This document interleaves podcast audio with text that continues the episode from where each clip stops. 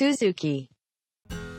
はい、えー前回はマルクスとエンゲルスそして資本論のざっくりとした概要をお聞きしたんですけども、はい。えー本編突入でございます。お願いします。はい、えー今日からじゃあ、うん。そのマルクスが生まれた時の欧州ですね。うん。ヨーロッパの時代背景、でこれ分かんないとやっぱりねマルクスがなんでああいうことをしてたのかとか全然分かんないですよね。はい。ということでそこ行っていきますね。うん。であの一言で言うとどういう時代だったかっていうのも最初に言っちゃうとね。うんナポレオンの侵攻がうん欧州全体に大きな影響を与えているような時代でした。おーあの頃です。えっ、と何年ぐらいになるんですか？えっ、とマルクスが生まれたのが1818年。あははそれぐらいですはい。で、フランス革命が起こったのが1789年。はいはいはいなので、まあ、そこから、その数十年後にマルクスが生まれていてはい、いまだにそのナポレオンとかの影響が強い時代にうん彼は生まれているということですね。はい。はい。えーフランスの革命思想ですね。フランスで起こった革命の思想。うんそしてそれを体現する形でナポレオンが欧州に侵攻していくわけですけれども、うんまあ、それによって欧州全体、ヨーロッパ全体がリアクションしてる時代うんですね。うん欧州全体がいきなり出てきた最新国家であるフランスに脅かされるということが起こりますよね。はいはいはいナポレオンほら戦争が強かったから、はいそれがなぜ強かったかっていうのはフランス革命の時にも多分言ったし第一次世界大戦の国民国家形成のところでもおそらく喋ってるうんと思うんで今回詳しくは喋らないんだけれどもうん貴族のために貴族同士が傭兵を雇って戦争してたっていうのがそれまでのヨーロッパの戦争だった。しかしナポレオンが出てきてからみんなが国家のために戦うようになったがために、うんその強かったわけですね。士気が高かった。だからフランス軍ってすごく強かったんだよね、この時ね。うんそういうフランス軍に脅かされながら、他の欧州も自分たちの国を変えていかないといけないというような強い危機感を持ってたわけですね。うんうんしかし、プロイセンっていうのは、形成過程が全然フランスと違いますので、うんフランスと同じような国家形成ができないわけです。うん新しくなりたい。うんどうやって新しくなればいいかわからないわけ。うんフランスと同じ方法は取れない。うんこれをどうするのかということで、非常にそのプロイセンはね、悩むんですね。はい苦しみを抱えてたわけだね。すごい強い苦しみを抱えるわけですね。うん。で、この強い苦しみの中で、フランス自体がですね、革命側と反革命、元に戻した方がいいでしょっていう人たちですね。うんこの人たちとの間で、政権がね、もう何回も行き来するんですよ、実は。うんうん。ナポレオンが出てきて、うん。それがまた追放されてて、で、また皇帝が出てきて、みたいなのを何回も繰り返したりするわけです、フランスっていうのははい。そういう振り子構造の中で、最終的には国民国家化していくわけですよね、フランスに。うんもう世界的にも、まあ、ヨーロッパ全体が国民国家化していくわけですけども、はいはいはいこういう振り子構造の中で、そのフランスの影響をね、逐次受けるんだよね、プロイセンっていうのは。うんうんつまり、フランスが革命派が優勢になったら、プロイセンも革命が起こったりだとか、はいはいはい反革命派が優勢になったら、プロイセンでもそれが力を盛り返したりだとか、みたいな感じで、うんもう逐次この影響を受け続ける。はいはいこういうプロイセンにおいてですね、うんプロイセンに住んでいるその青年たちっていうのは、うんこの遅れた国だと思ってるわけです、ドイツ。まあねプロイセンのことをですね。はいこの遅れた、まあ、ドイツ社会。うんプロイセンの人たちは、プロイセン以外の国も、そのドイツ社会ですからね。うんオーストリアとかね、例えばね。うんうんドイツ語喋ってる同じ民族だと思ってるわけじゃないですか。はいはいこの人たちをどういうふうに次のステージに持っていくかということでですね、うんまあ、さっきも言ったけどずっと議論してるわけですこの人たちは。はいはいはいずっと議論してるの。うんこのような議論の中からマルクスが生まれてくるわけ。うーんはい。このような議論の中からマルクスはこうした方がいいよって言って資本論を作っていくなるほどっていうことですね。うんはい。まあここをちょっともう少し詳しく見ていきましょうか。はいもともとプロイセンっていうのがうん生まれる前にプロイセンの元となる小さい国がいっぱいあったんですよね。はいはいでこの小さい国っていうのは今で言うとポーランドとかロシアとかバルト三国の方にある、まあ、ヨーロッパの北東北東の端あたりだったんですよね。はいでこの北東のあたりの小さい国っていうのがだんだん大きくなってだんだんまとまって大きくなって国っていうのを作らなきゃいけなかったと。うんでだんだんまとまって大きくならなきゃいけなかったのでいろいろな人がその国の中に入ってくる。ロシア人とかポーランド人とかスラブ系の人たちも入ってくるし、ドイツ系のゲルマン系の人たちも入ってくるし、宗教的にも宗教改革の後、いろいろな宗派の人たちが入ってきて、まあ、まとまっていくと。こういうバラバラで多様な人たちっていうのをまとめ上げるために、プロイセンっていうのは何をやったかっていうと、当時流行していた啓蒙主義という考え方にのっとった国家理性っていうものをモットーとした理性的な国家っていうものを作っていくと。で理性的な国家っていうのは何をするかっていうと、うん、プロイセンは北の端の辺境の小さい国だったんで、まあ、軍隊っていうものを強力に持たなきゃいけなかった、はい、しかも領地がね飛び地でバラバラで持ってたんですよ、うん、これが一つにまとまりたいという欲望があったので、うん、他の国を侵略してまとまらなければいけなかった、うん、そうすると強力な軍隊を持たなきゃいけない、で一般兵役義務っていうのを課していくんですよね国民、でこの国民にそれを課して強力な軍隊を持ってプロイセンっていうのは、まあ、成長していくんだけれども、この時にプロイセンが約束したのは、もう人種も関係ない、宗派も関係ない、全員プロイセン人だと。でプロイセンに税金を納めて、プロイセンで軍役をやる人たち全員プロイセン人だっていう非常にこう、なんていうのかな、コスモポリタン的な精神っていうのを持っていて。いや、なんか優しい。はい。はいはい、このコスモポリタン的な精神っていうのは、ちょっとマルクスにも影響を与えてるのかなっていうふうな思いますね。うん、なるほど。で、このように起きたプロイセンっていうのは、うん、フランス革命によってものすごい脅威にさらされるわけですよね。うん、で、フランス革命により、プロイセンよりもずっと先進的な理性国家っていうものが登場するわけですよね。はいはいはい、自分が一番ね、進んでた感じでやってたんだけど、うん、なるほど。隣のフランスでいきなりすげえのが出てきたわけですよ。なるほど。革命起きちゃった。革命起きちゃって。はい。このプロイセンっていうのは、まあ本当はフランスのように改革していきたいですよね。同じ理念に基づいてできてて、けどプロイセンのやり方っていうのは王様っていうのが啓蒙主義者で上からの改革だったんですよね。だんだん人々に権利を与えて、うん、だんだん人々を強くしていくっていうようなやり方だったんだけれども、フランスではブルジョワみたいなすでに強くなった人たちが共和制になって、バンって国の力を上げていくっていうやり方をしたじゃないですか。はいはい、王様まで処刑してますもんね。ね。でプロイセンではそれは起きないわけなんですよね、うんうんうん、そのような力を持った民主っていうのはプロイセン国内にないので、はい、プロイセンでは上から改革していくしかないんですよ。はい、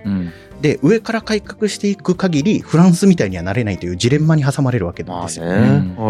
でこのジレンマをどうしようかっていうことが今後プロイセンの課題になっていきます。うん。うん。まあ、でそうこうするうちに、うん、そのフランスでナポレオンが皇帝として出てきちゃって、はいはい、このフランス革命の影響っていうのがヨーロッパ革命みたいな感じで展開しようとしてくるわけですね。はい、もう全体に推していくわけや。そう。でプロイセンはそのドイツの一部みたいな感じなんですけど、うんうん、オーストリアとかねプロイセンとかを中心とした軍隊とフランスが戦うんだけど、うん、ナポレオンの方が強いわけ。うん、すごいな。うん、でナポレオンに負けちゃって、うん、このラインラント地方っていうところがあるんですね。あの、うんフランス国境に近いところですね。ここがまあ占領されたりします。この占領地では当然これフランスが占領してますんで、はい、その先進的な統治をしようとしてくるわけですね。はいはい、例えばですけど封建的な課税とか特権身分の廃止みたいなものを宣言したりだとか、はいはい、主権は国民にあるよねみたいなことを言うみたいなことをするわけです。あもうイケてるやつや。イケてる当時の。うんはい、でイケてるやつをやってくると、はいはいはい、プロイセンの中でも、うんその空気を多分に浴びた人が出てくるよね。うん、そのフランスの空気を。はいはい、で、かつ、プロイセンは、でもフランスっぽい革命ができないよね。うん、上からの改革がしてるわけだから。うん、みたいな、本当にジレンマが余計強くなっていくんですよ。なるほど。どんどんジレンマが強くなっていく。はいはいはい。はい。ここから、そのプロイセンを含んだ、このドイツ地方の人たちっていうのは、うんこのフランスのナポレオンの支配とソ連に対する反発、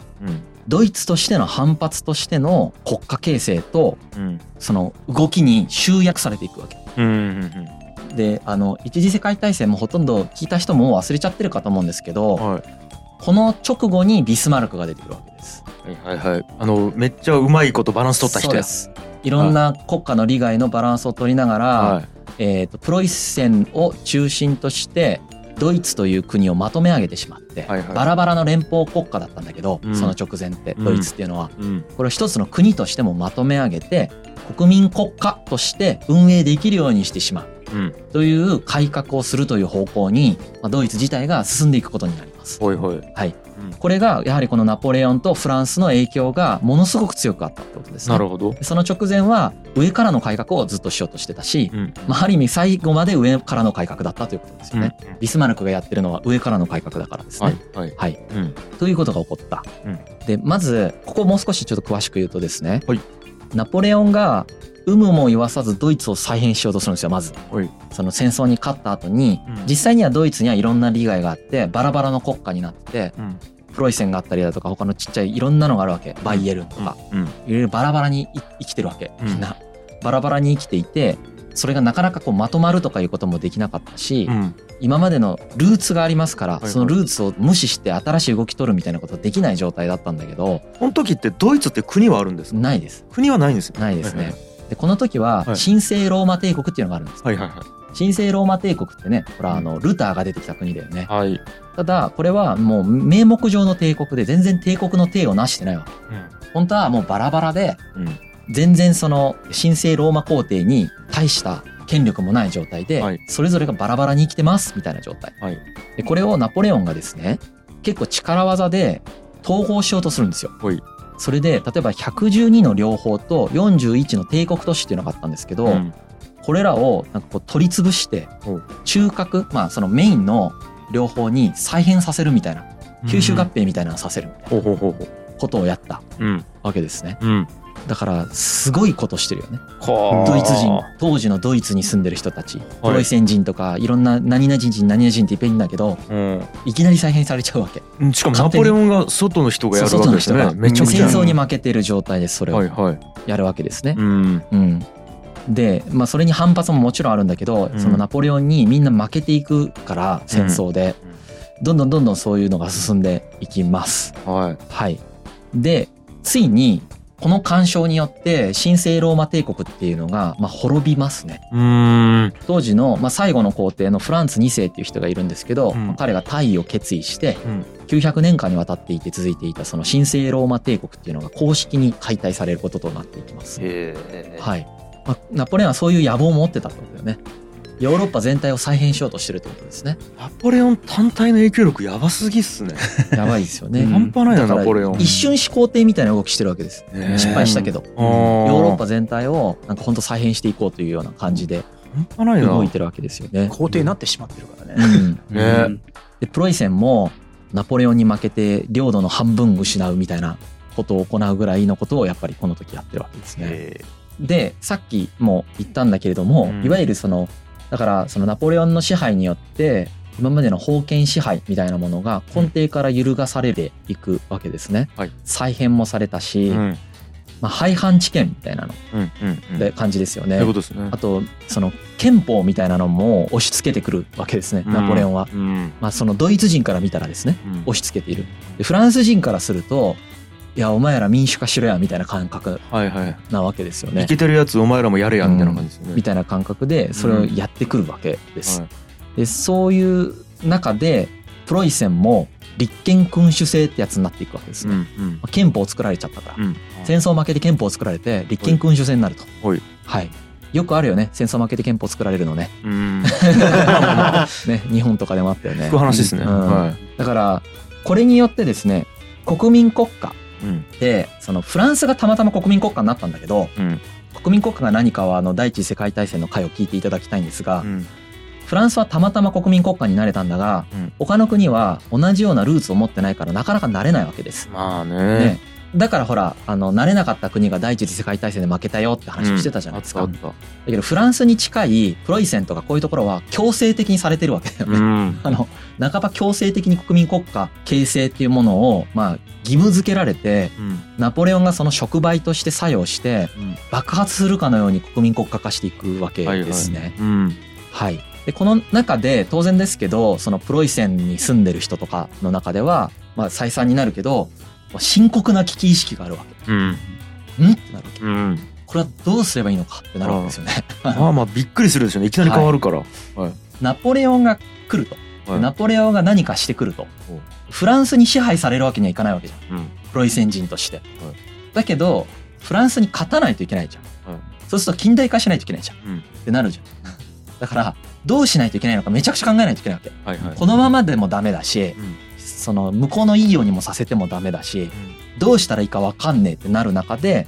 ドイツ、まあ、このプロイセンにおいてはですね解明的な官僚層とか知識人のエリートの人たちが頑張るわけです。うん、有名な人でシュタインとかハルデンベルクとかいう人たちが出てくるんですけれども、うん、まあ、この人たちがその国全体の近代化みたいなものを進めていくことになります。うん、このような危機感を背景としたエリートたちの頑張りによってプロイセンっていうのが近代国民国家の基礎を作り上げていくわけですね。はいはいはい。はい、でここでビスマルクが出てきて、はい、ドイツ帝国が出来上がってドイツ帝国が第一次世界大戦を起こしていくっていう、はいはいはい、それはやっぱりこのナポレオンがルーツにあるっていうのは第一次世界大戦の回でもやったよね。はいはいはい。はいうん、そういうとこにつながっていってる、うん、こういう時代に生まれたよって話ね。なるほど。はい。激動だ。はい。で1815年にですね、はい、ナポレオンが失脚したために、うん、ヨーロッパ全体ではあれは何だったんだと。うん、なんかめちゃくちゃやってきたけど、一旦ちょっと元戻そうよみたいな空気になるんですよ。揺り戻しだね。揺り戻しが来る。揺り戻しだね。ちょっとやばかったね、あの人。なんなんあれ？番長卒業してったわ、みたいな。危なみたいな。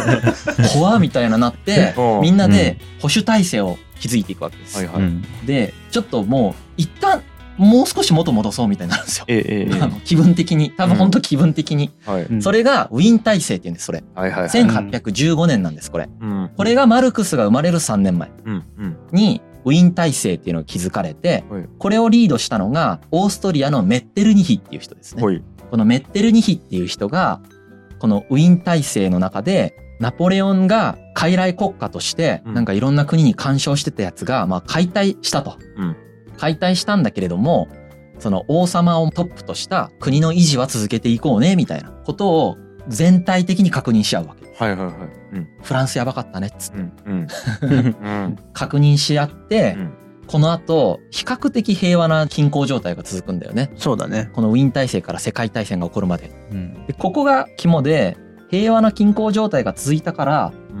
このウィン体制で決められたのは保守的な話だったんだけど、うん、王様をもととしてこの国運営していこうねってなったんだけど、うん、エリートたちの感覚としてはね、うん、フランスマジやばかったなってずっと残ってるわけですよ。はいはいはいはい、あれなんであんな強かったんだろう。と、うん、このままじゃやっぱダメなんだって思ってるわけ。はい。はい、だから改革進んじゃうんだよね、これ実は、ウィン体制で戦争なくしちゃったから改革が進むんですよ。はいはいはい、っていう時代にマルクスが生まれ育ち、その改革が進んでる、思想的改革が進んでるエリートたちが、次どうしたらいいかということをめちゃくちゃ考えてる時代に、まさに彼が生きてるってことです、ね、なるほど。まあだから平和だったからいろいろ内部改革をする暇があったみたいな、まあそういうことですね。あと考える暇もあったし、ねうんうんうん、議論する暇もあったしね。ということですね。戦ってたらもう戦うしかないですね。そうですね。でこの改革をしたということが、うん、せっかく王政復興したのに、うん、王政復興した体制をまた内側から突き崩していくんですよ。なるほど。面白いです。面白いですね。なぜかというと、うん、フランスでフランス革命が成功したのはやっぱブルジョワジーって呼ばれる分厚い中間層が育っていったからですよね。ちょっとお金持ちの人たちちょっとお金持ちの人たちが。けどフランス以外の国では農業主体の国だったので、その農業国ではブルジョワジーが生まれてくる余地があんまりないんですよね。はいはい、で、政治体制としては君主制に戻った国々っていうのが、うん、経済政策としては改革を進めていって、うん、国家の産業が農業から工業に転換していくんです。はいはい、プロイセンも農業から工業に転換していきます。うん、そうすると、工業をすることによって、都市で働く労働者と、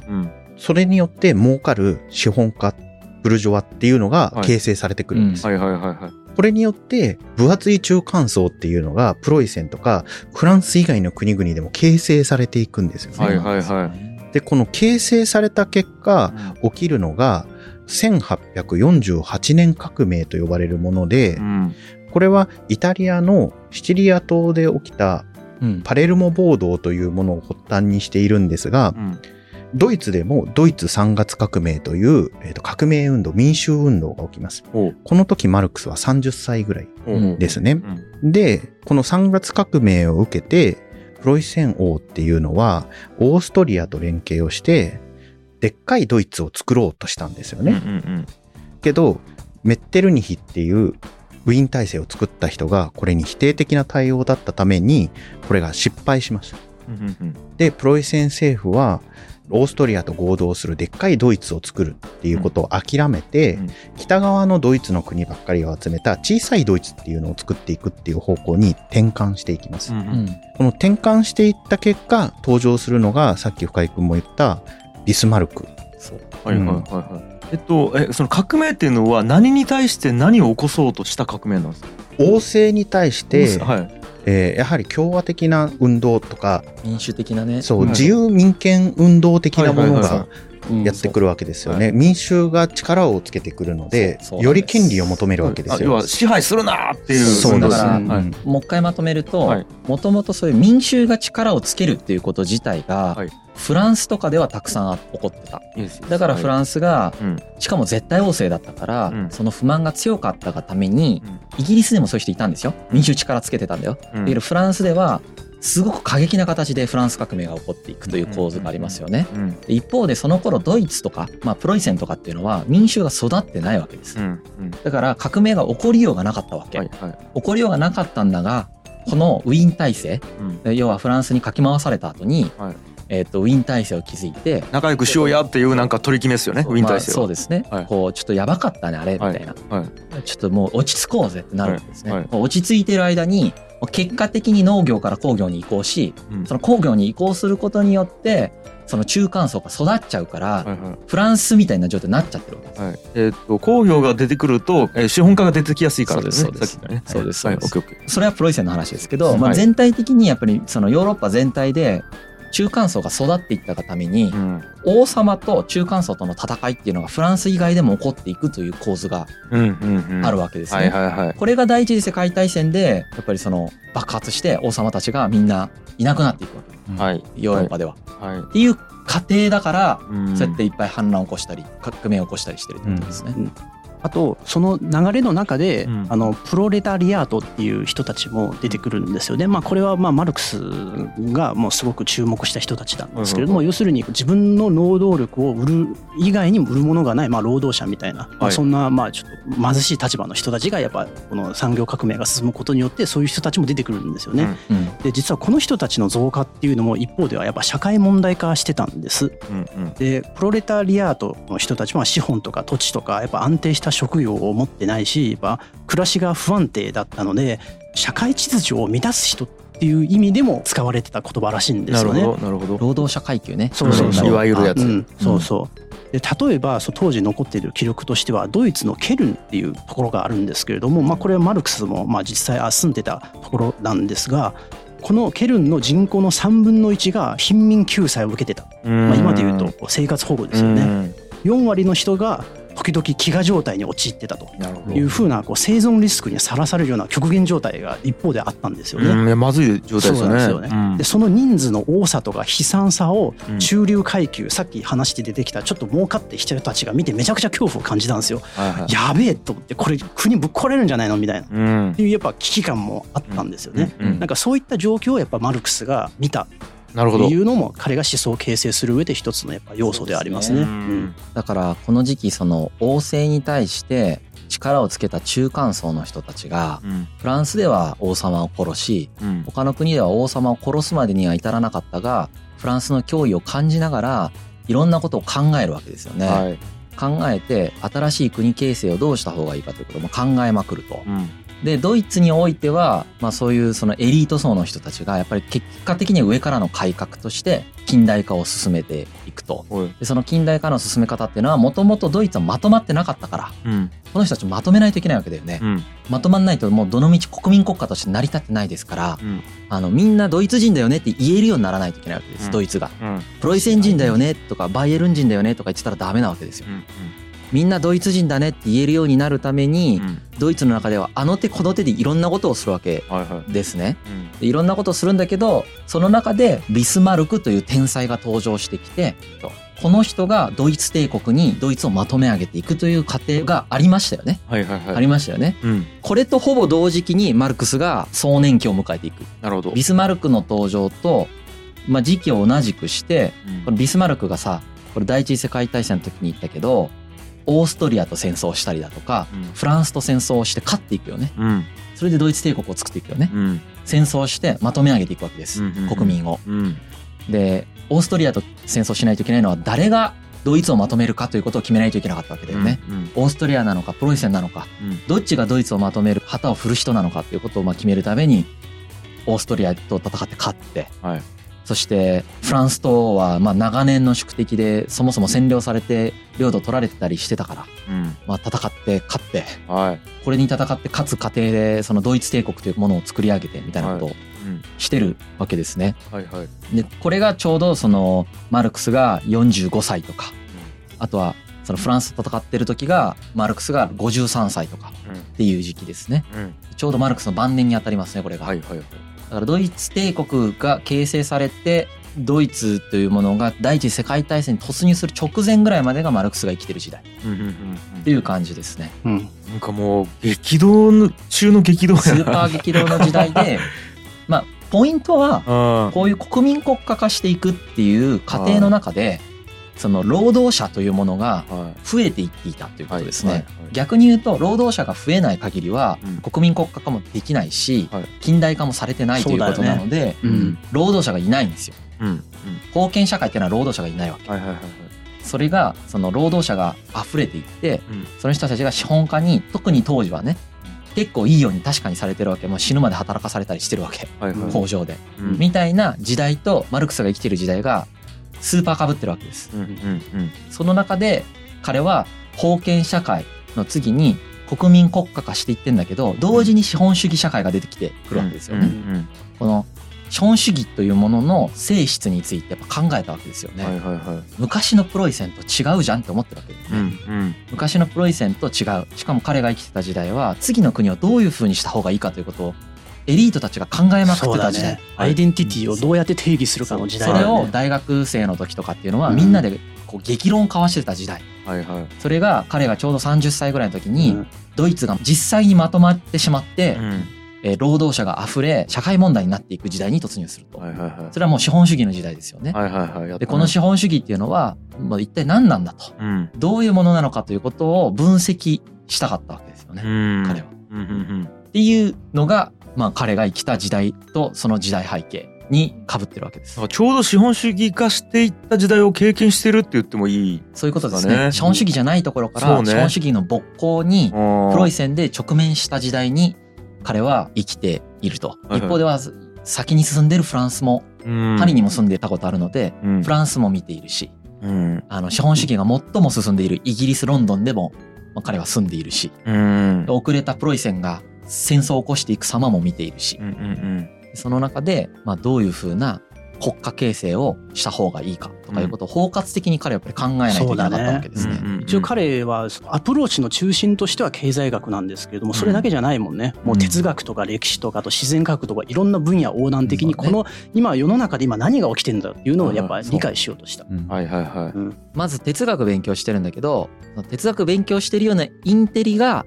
この時危機感を持ってたっていうのがさっきの時代背景なわけです。なるほどですね。なるほどですね。はい、だからあの日本の学生運動の時に近い1960年代のね、うんうん、あんな雰囲気なんです、はい、この時代っていうのが。はいはいまあ、っていうか、再来だったんだよね。だからあれがね。1960年代が多分ね。なるほどね。面白い。まず、その、資本主義と違う時代からそうっていうことで比較ができたっていうのを、これ体感してるっていうのは、まずめっちゃでかいなと思うのと、やっぱり不安定だから考えないといけないっていう環境が相当でかいってことですね。そう。で自分の国が遅れてるから出身国が遅れてるっていう感覚があるから危機感が強いっていうのと目の前で変わっていってるその方向性に彼としては不満があるということです、ね、その方向はやべえって思ってるわけです。はいはいはい。確かにねこれだから安定して満足して、うん、えー、今の資本主義しか知らなかったら考えるモチベーションがないですもんね、うん、だってビスマルクはさゴリゴリで資本主義社会作ろうって言ってるわけだから、それで国府をこう増やしていって富国強兵してるわけじゃないですか。うんあって思うわけですよね、マルクスはね。そうよね。ちゃうんじゃないと思うんですよね。これはやばいのではと思ってるなるほど、なるほど。まあ、国民国家と資本主義という二つの石が同時に池に投げ込まれて、そのしぶきをマルクスはなんか見てたって感じですね。なんかおしゃれ 確かに。めちゃくちゃいいこと言うわ。確かに、今のタイトルにしようよ。しぶき。タイトルとしてはちょっと違うな。なるほど。固定ラジオ渋気編今回、はい、どういうまあこんな時代で生まれたマルクスが、まあ、どんな人生を歩んでいったかということをじゃあ次回以降やっていきましょう。なるほどね、はい、だから一緒に来てるんですね。いろんなんがバンってね。そう、めっちゃ来てる時。だここういう時代に生きてる人の書物として本論を読むと、まあそういう表現になるよねとかは確かにわかる、うん。うん。うん、搾取という言葉使っちゃうよね使っちゃうよねみたいな。あまりにもひどいもん。労働者の状況が、まあ多分今からね詳しく聞いていくと思うんですけども、今の日本の感じと当時の労働者の感じって全然違うっていう前提で聞いた方がいいですよね多分ね、当時はもう本当にゴミのように扱われてる時代なんで、はい、ゴミのように扱われてる現状を見た人が書いた本です、はい、なるほどですね、はい、やっぱ実際今日本道歩いててもそんなに貧困で飢餓に直面してる人っていないですから、うん、今そうですよね、ね、当時のようにはいないですよね。よね、まあ、そこを想像しながら聞いた方がいいでしょうね、ですね。なるほど。わ、かりましたじゃあ次回以降楽しみですね。はい、はい。G ハイエ Suzuku